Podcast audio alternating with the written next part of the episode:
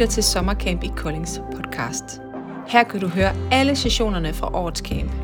Vi håber, du vil blive udfordret af undervisning fra keynotes om formiddagen, inspireret af prædiknerne fra aftenmøderne og opmuntret af de bonusepisoder, vi løbende lægger ud. Vil du vide mere om Sommercamp, så find os på Facebook eller på stævne.dk. Rigtig god fornøjelse.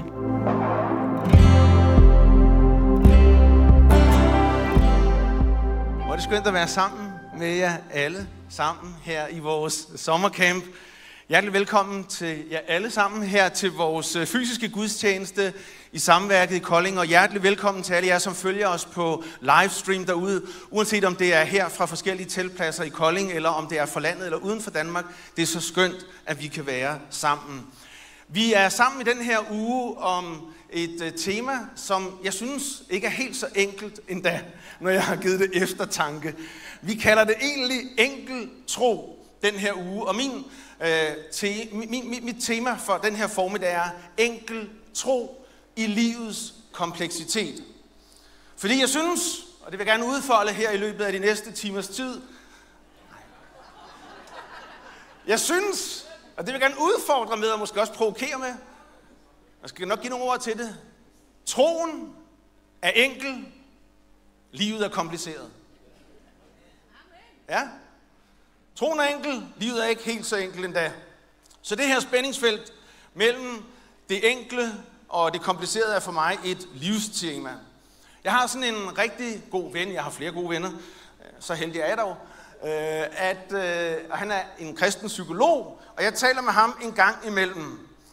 Og vi sad en dag over god kaffe og talte omkring livets kompleksitet. Og jeg har sådan kvæg min natur, min personlighed, en øh, lyst til at forenkle det, der er kompliceret. Det har sådan ofte været min tilgang øh, i mit både arbejdsliv og også privat. Øh, altså, hvordan gør jeg det, der er kompliceret, mere enkelt? Og blandt andet derfor så købte jeg for mange år siden, og jeg tror at flere af jer også har købt den her bog, der hedder Enkler. Enkler af Bill Hybels. Og helt enkelt er enkler heller ikke. Det tager i hvert fald 335 sider at skrive om enkler. Jeg har også forsøgt at ride på den bølge, der var for nogle år siden om simple living. Om det at indrette sit liv ret minimalistisk. Mit liv, det var, og mit liv, det er fyldt. Jeg har den store glæde ved at være far til fem børn i alderen 7-14 år. Børn, der er livlige med højt energiniveau. De kører alle sammen på Duracell. Og det har de fra moren. Og så arbejder jeg jo som præst med en mentalitet om, at øh, det her, jeg gør, er min livsstil. Så de her to familier, min egen biologiske og så min store kirkefamilie, det fylder mit liv stort set ud, så der er ikke altid så meget maven tilbage. Og min ven sagde i den her samtale, hvor jeg synes, jeg havde sådan nogle komplicerede ting, jeg stod i både privat og i kirken, så sagde han, husk Jesper, at det komplicerede er per definition kompliceret. Jeg er jo glad for, at jeg ikke betalte 750 kroner for det, men kun en god kop kaffe. Anerkendte. Så jeg har lært at leve med kompleksiteten, og jeg står ligesom jer i den ene udfordring efter den anden. Som mand, som far, som præst, Midt i, og det kommer I til at høre mig sige nogle gange her til formiddag, jeg står midt i livets skønhed og midt i livets skrøbelighed. Og når det kommer til Gud, så tror jeg ikke, det er helt så kompliceret endda. Mit gudsbillede er egentlig ikke, at Gud er kompliceret. En meget væsentlig del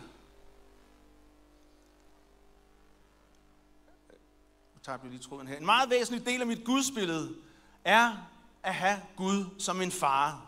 Som en himmelske far. Midt i, at han er ophøjet. Midt i, at han er almægtig. Midt i, at han er alle steds nærværende. Midt i, at han er skaber og majestæt. Midt i, at han er suveræn og kongernes konge, og alle de her smukke beskrivelser af, hvem han er, så er han også far. Og det kan da godt være lidt svært for os at kalde Gud for vores far. Det tog faktisk mig selv mange år, fordi jeg spejlede min jordiske far ind i mit gudsbillede. Jeg er stadigvæk glad for at have ham. Han er 86 år gammel, og jeg elsker ham, og vi har det godt sammen. Men min far er lige så akkurat som jeg selv som far. Vi er jo ikke perfekte. Der er noget, vi kan savne. Der er nogle mangler. Der er noget, vi kan ære os over og være skuffet over osv. Og når jeg tænker på mit bøns liv i den periode, så bad jeg, kære Jesus, eller jeg sagde, Herre, eller almægtig Gud, men jeg bad stort set ikke far. Kun når jeg bad fader hvor, hvor far, du som er i himlen. Så bare lige et kort øjeblik sige til dig, at have Gudsbilledet, at Gud som far hjælper mig til en enklere tro. Et forkrøblet Gudsbillede skaber et forkrøblet menneske. Så derfor er det vigtigt at have et ret gudsbillede. Det er lidt, hvis vi ikke har et ret gudsbillede, som at ligge i en juniorseng. Hvor mange af jer har prøvet det? Som fuldvoksen. Her den anden dag, der kom der fire børn hjem fra påoplejren. Og den første nat ville de gerne ind og sove hos mor og far. Og jeg flygtede ind i en juniorseng. Men jeg lå ikke så godt i den juniorseng. Og du og jeg er ikke skabt til at ligge i en juniorseng, men vi er skabt til at folde os ud. Et forkrøblet gudsbillede skaber et forkrøblet menneske.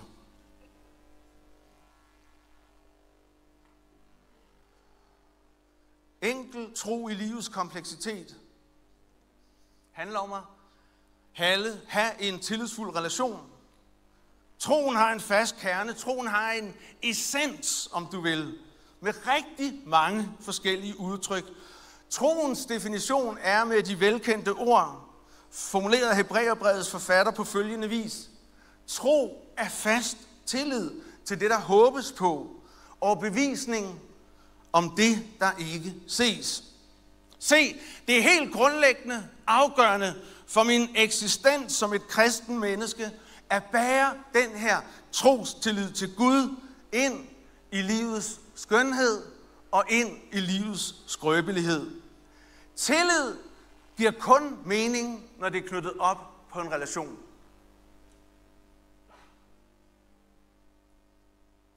En god, sund relation har høj grad af tillid. Barnet, som har tillid til sin mor og sin far, og som følgelig overgiver sig til sine forældre, uden forbehold. For mor og far vimmer der det grundlæggende helt godt. Tillid er knyttet op på en relation. Og tillid er dynamisk. Det er ikke sådan stagnerende, upåvirket, standby-tilstand. Jeg oplever, både i samtale med andre mennesker og for mit eget liv, at troen er voksende, eller troen er aftagende. Den er påvirkelig.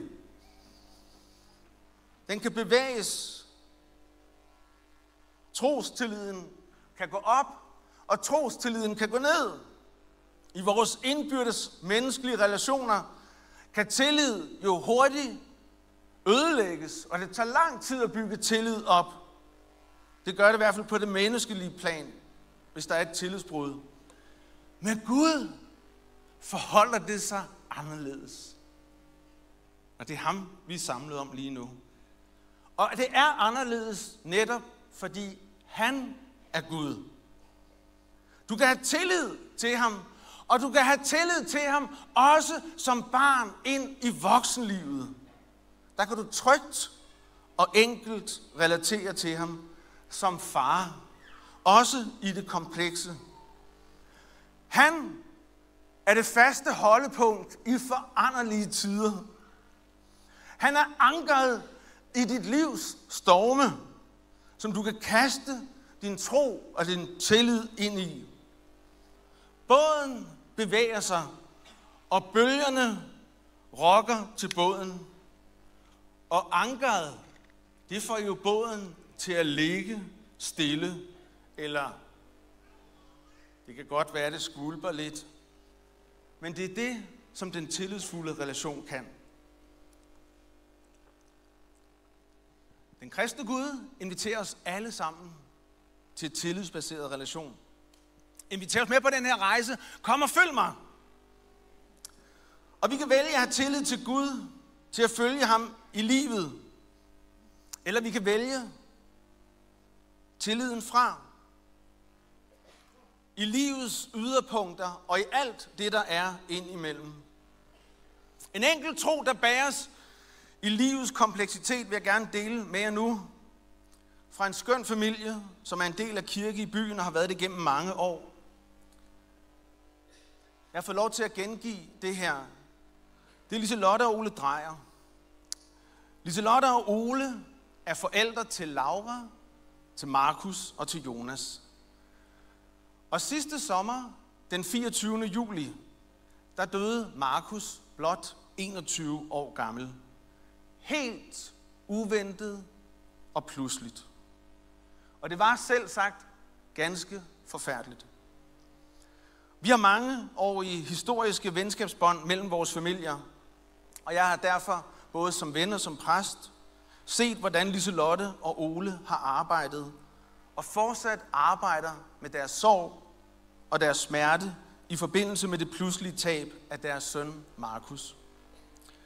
Og jeg sad sammen forleden dag på mit kontor med Liselotte, drak kaffe og spurgte, om hun og Ole ville sætte nogle ord på dette i forhold til vores tema om enkel tro.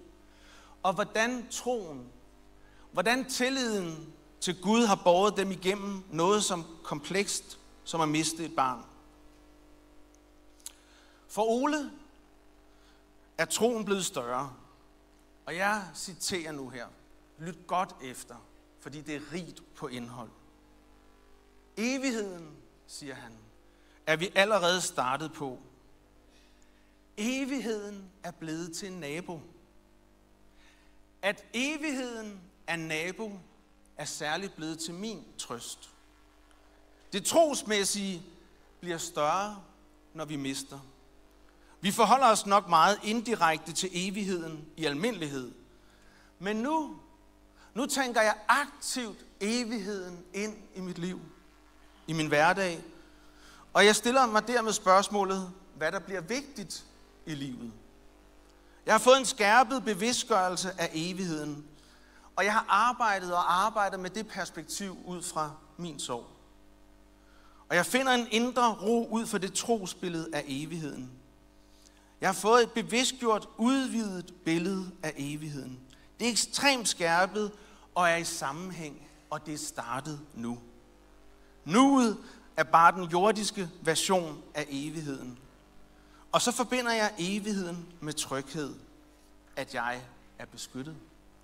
Det er Oles ord. Liselottes ord. Er I klar til noget mere? Jeg lever livet på to ben.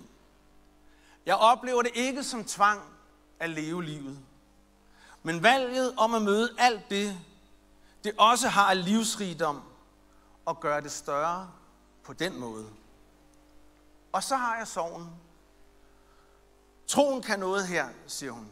Jeg har fået erfaringen af, hvad troen også kan.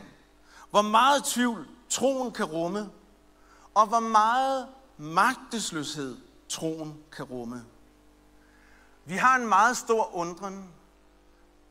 Vi er forskånet for vrede, og vi forsøger at rumme magten i ikke at kunne finde meningen. Det er kun Gud, der kan give liv. Det er kun Gud, der kan tillade, at livet tages. Ellers, hvem har taget min søn? Gud har livet i sin hånd, begyndelsen og afslutningen, og samtidig min tillid er rusket. Lad Gud være Gud. Holde sig tæt til ham, selvom der er noget, man ikke forstår. Og så siger hun, jeg oplever en dobbelthed. Gud har talt trøstende til mig, tydeligt til mig, også når jeg har henvendt mig mere brudt. Gud har sagt, jeg har ikke efterladt jer. Vi er taknemmelige over at have Markus mere, end vi er frustreret over, at vi ikke har haft ham længere. Altså, vi vil jo ønske, at vi ikke skulle undvære ham, men vi holder fast i taknemmeligheden, for at vi overhovedet fik lov at have ham. Nu, nu kan vi finde en ny måde at være familie på. Finde en ny konstellation. Fuldtallighed ser anderledes ud. Vi skal finde et nyt normalt. Alt er så i uigenkaldeligt. Trosfællesskabet har været en gave til os, for troen bliver stærk, når vi er i troen sammen. Der er så meget valg forbundet med tro. Det lille valg i stor sårbarhed, hvor følelserne larmer så voldsomt. Vi er stadig i begyndelsen af den. Vi forbinder ofte troen med det, der er gået godt. Vi er blevet bekræftet i, at Gud efterlader os ikke. Liselotte og Ole, vil ikke rejse op. Vi vil gerne ære jer for jeres tro og jeres tillid til Gud.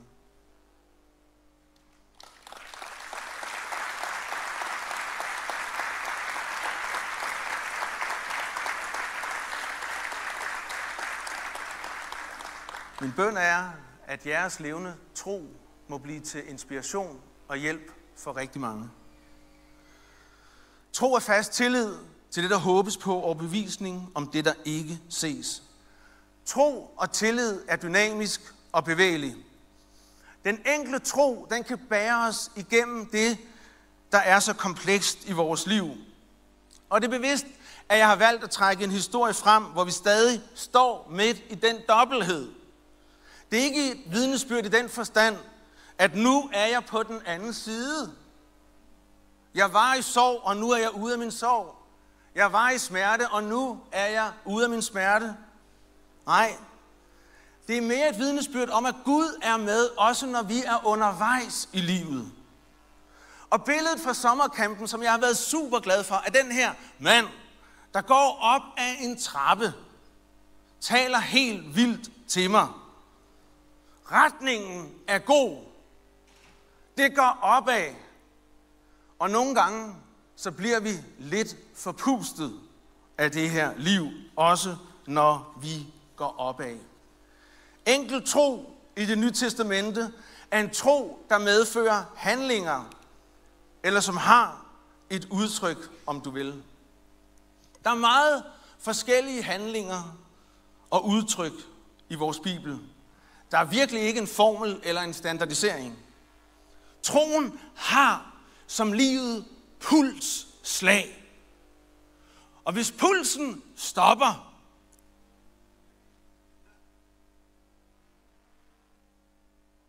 hvis troen stopper,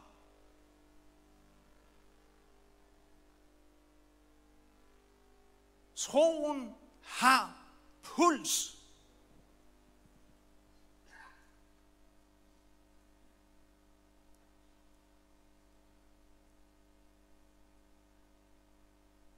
Kristi kærlighed tvinger os, siger apostlen Paulus. Eller på hverdagsdansk, det er Kristi kærlighed, der får os til at gøre det, vi gør. Kærligheden og troen får os altså til at være handlende mennesker. Til at gøre det, vi gør. Jeg kan faktisk rigtig godt lide at gøre det, jeg gør, ud af tro og i tillid til Jesus Kristus. Jeg håber, du har det på samme måde. Trostillid er også det, at jeg kan være i og håndtere det, jeg ikke kan se. Jeg håber, du hører mig. Hvordan forholder du og jeg os til det, som vi ikke kan se? Overbevisning om ting, der ikke kan ses. Der er et spændingsfelt i det her. Mellem, den mystiske, mellem det mystiske, uforklarlige, og så det mere rationelle, rationelle og faktuelle. Bibelen den er fyldt med beretninger om at kunne være der som menneske. Om at tro Gud for det, som vi faktisk ikke kan se. Da jeg sådan sad og forberedte mig til min prædiken i dag, så sad jeg på mit kontor på anden sal herovre i højskolens bygning, og jeg kiggede ud af vinduet. Det gør jeg faktisk hver morgen, når jeg starter min arbejdsdag. Igennem de sidste mange år, så har jeg med mine fysiske øjne kigget ud af vinduet, og det er den der retning, på en flad, grøn høj. Nogle dage var der solsorte. De havde en fest, når der var slået græs. Og der var også andre fugle, som jeg ikke kender navnene på. Men de festede der. Og når jeg gennem årenes løb har kigget ud af vinduerne, så har jeg simpelthen visualiseret for mig noget andet end fugle og græs. Jeg kigger på fugle. Hvorfor ikke? Hvorfor ikke? Nej. Jeg har simpelthen visualiseret for mit indre jord og mudder og maskiner og mennesker og en stor byggearbejdsplads være ved at skabe noget nyt. Se, at noget nyt er ved at tage form. En bygning er ved at rejse sig. En ny og en langt større og bedre ramme for kirke i byen. For fremtiden. Et samlingssted, ikke bare til glæde for kirken, men til glæde for vores by Kolding.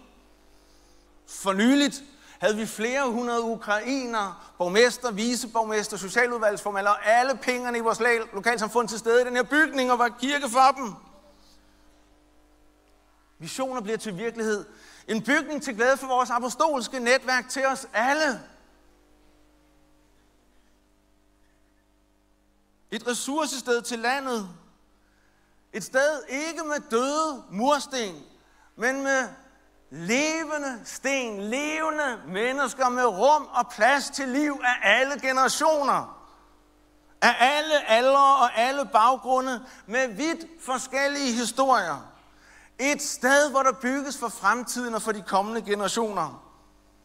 Og nu står bygningen så her efter syv lange år. Og vi indvidede den som kirke første søndag i advent sidste år. Og nu samles vi i den som sommercamp for første gang. Og jeg er så glad for, at jeg er her alle sammen. Om det her projekt kunne jeg fortælle om rigtig mange trosudfordringer og kompleksiteter. Om en prøvet tro, om en prøvet tro, der er blevet testet igen og igen. Om konkurs fra vores totalentreprenør. Om omlægning af projektet til fagentrepriser. Om fagentreprenørers konkurs. Om materialeprisstigninger. Om forsinkelser om corona, om udfordringen ved at give ejerskab af visionen til den del af kirken og baglandet, der ikke helt kunne se det, som vi kunne se som lederskab, og være på vandring selv sammen. Om at inspirere til frivillighed osv. Nu er visionen blevet til virkelighed i forhold til bygningen og vi er i fuld gang med at se visionen blive til virkelighed i forhold til det at skabe plads til liv, rum til liv, til et livs forvandlende møde. Til at genfinde troen og til at genfinde kirkens plads i samfundet i dag som en engageret deltager. Jeg tror, det er vigtigt at være bærer af det her dobbeltsyn og bevisning om ting, der ikke ses. Det her indre billede for vores liv. Hvad er det, du ser? Hvad bærer du på indersiden? Jamen, jeg har ikke noget syn. Jeg har ikke noget billede. Hvis du ikke har det, så kan du få det. Jeg tror, det er vigtigt, fordi det giver kurs og retning og mening og indhold for vores liv. Det er i hvert fald frit tilgængeligt for os, om vi i tillid vil tage imod det. Jeg vil udgyde af min ånd over hele menneskeheden. De unge vil få åbenbart min vilje gennem syner, og de gamle vil få det gennem drømme. Jeg synes, det er et vidunderligt, generøst løfte fra Gud til os alle sammen, der bekender os selv som hørende til menneskeheden. Hvis du er et menneske, er det et løfte til dig, som vi kan tage imod. Det er ikke for de få. Det er til os alle. Hvis du savner at have flammer på hovedet, kan du få det. Alle blev fyldt med Helligånden. Det var ikke for de få. Alle kom til at profetere. Syner til unge og drømme til gamle. Sikke et fællesskab at være en del af. Sikke et drømmested. Og jeg brænder for at se sådan et fællesskab, hvor unge bærer på syner og ældre på drømme. Og som brænder for at se drømme og syner virkelig gjort. For drømmer sover ikke. Tro har et udtryk. Tro har en handling. Drømme skal omsættes til virkelighed. Troen og tilliden til ham, den faste tillid til ham vil bære dig igennem det spændingsfelt, hvor du føler dig strukket mellem de her to virkeligheder. Det usynlige og det synlige. Mellem din nuværende situation og den fremtid, du tror for. Som vi læser forskellige beretninger i Bibelen og møder forskellige situationer og mennesker, så vil vi opleve, at troen har mange artede handlingsudtryk. Ikke et bestemt. Hvis jeg har haft mere tid, vil jeg gerne tage jer igennem kapitel 11 i Hebræerbrevet, men måske I får lyst til at kigge på det senere i teltet. Det er kendetegnet ved Hebræerbrevet 11, ved den faste tillid hos forskellige mennesker, som alle sammen udmyndtes i en troshandling. Ikke i en fast form eller et fast udtryk. Troen kommer altså til udtryk vidt forskelligt fra person til person og fra situation til situation. Lad være med at gøre Gud stereotyp. Du kan have tillid til ham. Bare et par få indtryk. Fra kapitel 11 kan vi læse om nogle af de her mennesker. Abel, som troede Gud, og Abel handlede, og han offrede gode ofre. Hans tilbedelse kostede ham ultimativt livet.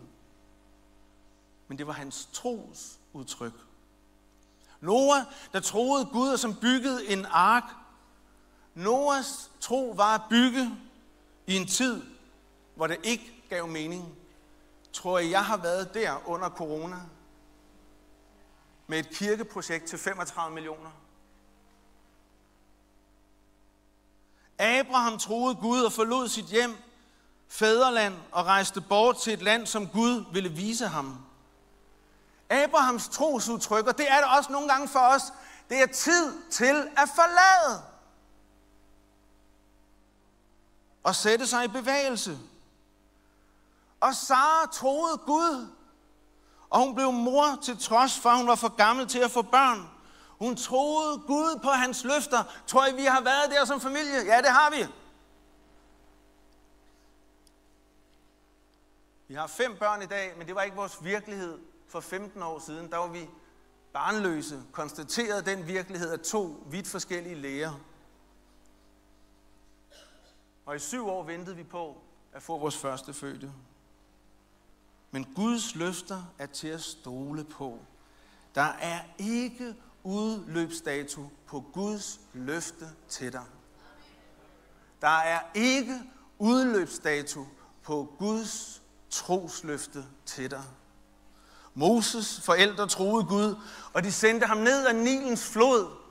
En forfærdelig tanke for os, der er forældre. Et lille barn ud på en flod, der er fyldt med krokodiller og andre farer. De troede Gud, og de trodsede kongens ordre. Og for Moses var troens udtryk at forlade alt det komfortable faraos palads, opgive sin celebrity-status og dele kår med Guds folk, og jeg kunne blive ved. Alle de her mænd og kvinder kan vi lade os inspirere af i dag. De inspirerer os med deres liv, og det er vidderligt vidt forskellige troshandlinger og trosudtryk. Jeg vil gerne sige til dig, venligst lad dig inspirere af andres tro. Lad være med at copy-paste andres tro, men lad dig inspirere af andres tro. Jeg kigger selv stadig efter mennesker, der inspirerer mig med troshandlinger, og som har troens karakter. Der står om trosheltene to vidunderlige ting. Ved tro og udholdenhed tog de løfternes land i besiddelse. Du har brug for tro, og du har brug for udholdenhed. Tro som gave, tro som tillid, og udholdenhed som karakter. Tro og udholdenhed vil føre dig ind i dit løfternes land.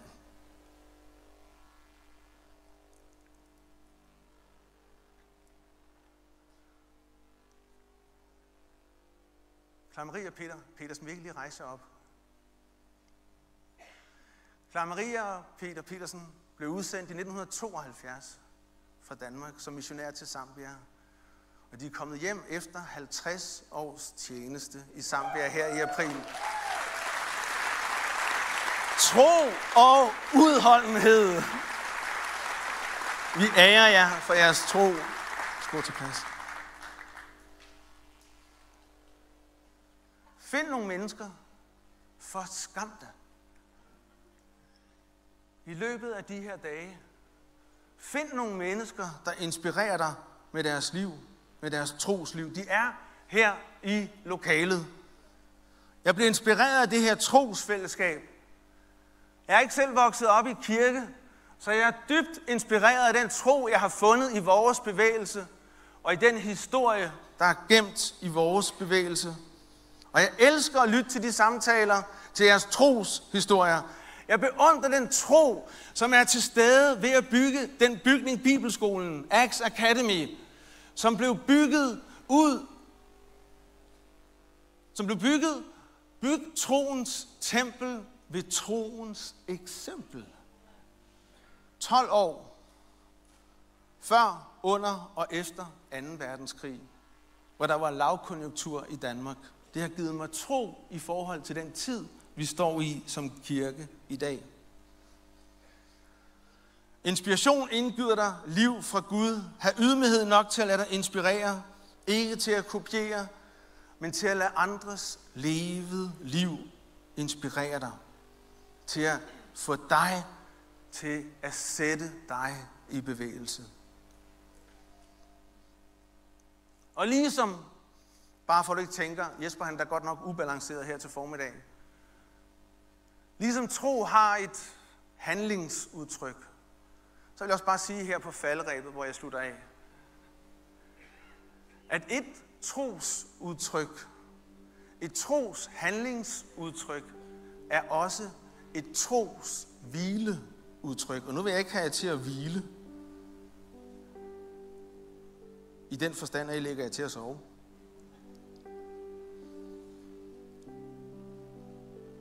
Men troen er også at finde hvilen i Gud og hos Gud som menneske.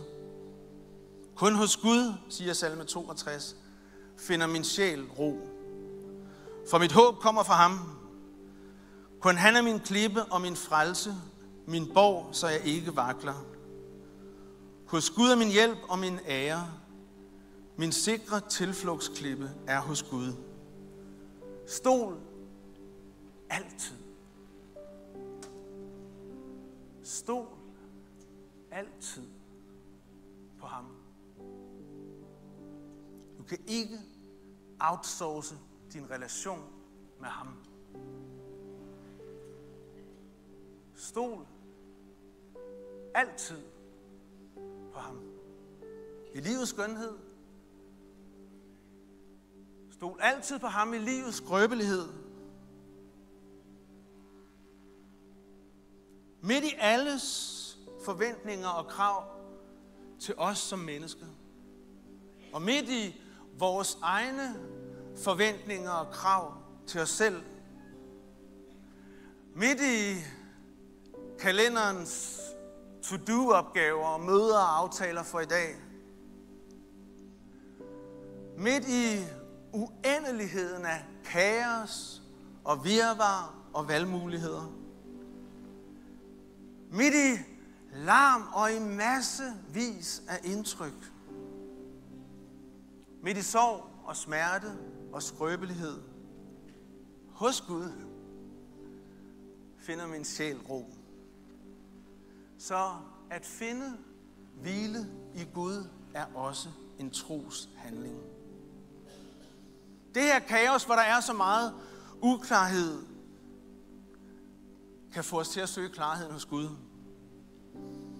Der er beskrevet et møde, og nu er jeg der, hvor jeg slutter, ligesom apostlen Paulus, og så kommer lige nogle vers mere. Nu er jeg der, hvor jeg slutter. Der er beskrevet et møde mellem moder Teresa i Calcutta og en mand, der besøgte hende. Og den her mand, han søgte netop klarhed. Og moder Teresa spørger ham efter deres tid sammen, om der er noget, hun kunne gøre for ham. Og han svarer hende, om hun vil bede for ham. Og han spørger, om hun vil bede om, at han vil få klarhed i sit liv. Hun svarer nej. Hun vil ikke bede for klarhed. For så vil det være klarheden, som han ville klamme sig til.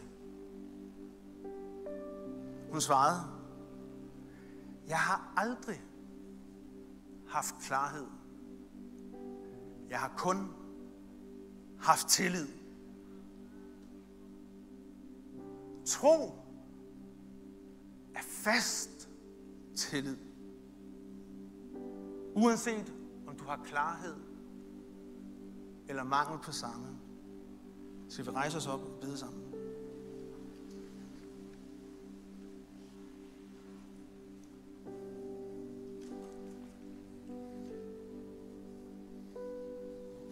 Du har det godt med at lukke dine øjne og løfte dine hænder til Gud, tror på, at Gud vil møde os nu med sit nærvær. Tak fordi du lyttede med. Vi håber, du blev inspireret og udfordret i din tro på Jesus. Husk at abonnere på podcasten, så du ikke går glip af kommende episoder. Er du interesseret i at deltage i næste års sommercamp, så besøg stævne.dk for info og tilmelding. Ha' en dejlig dag.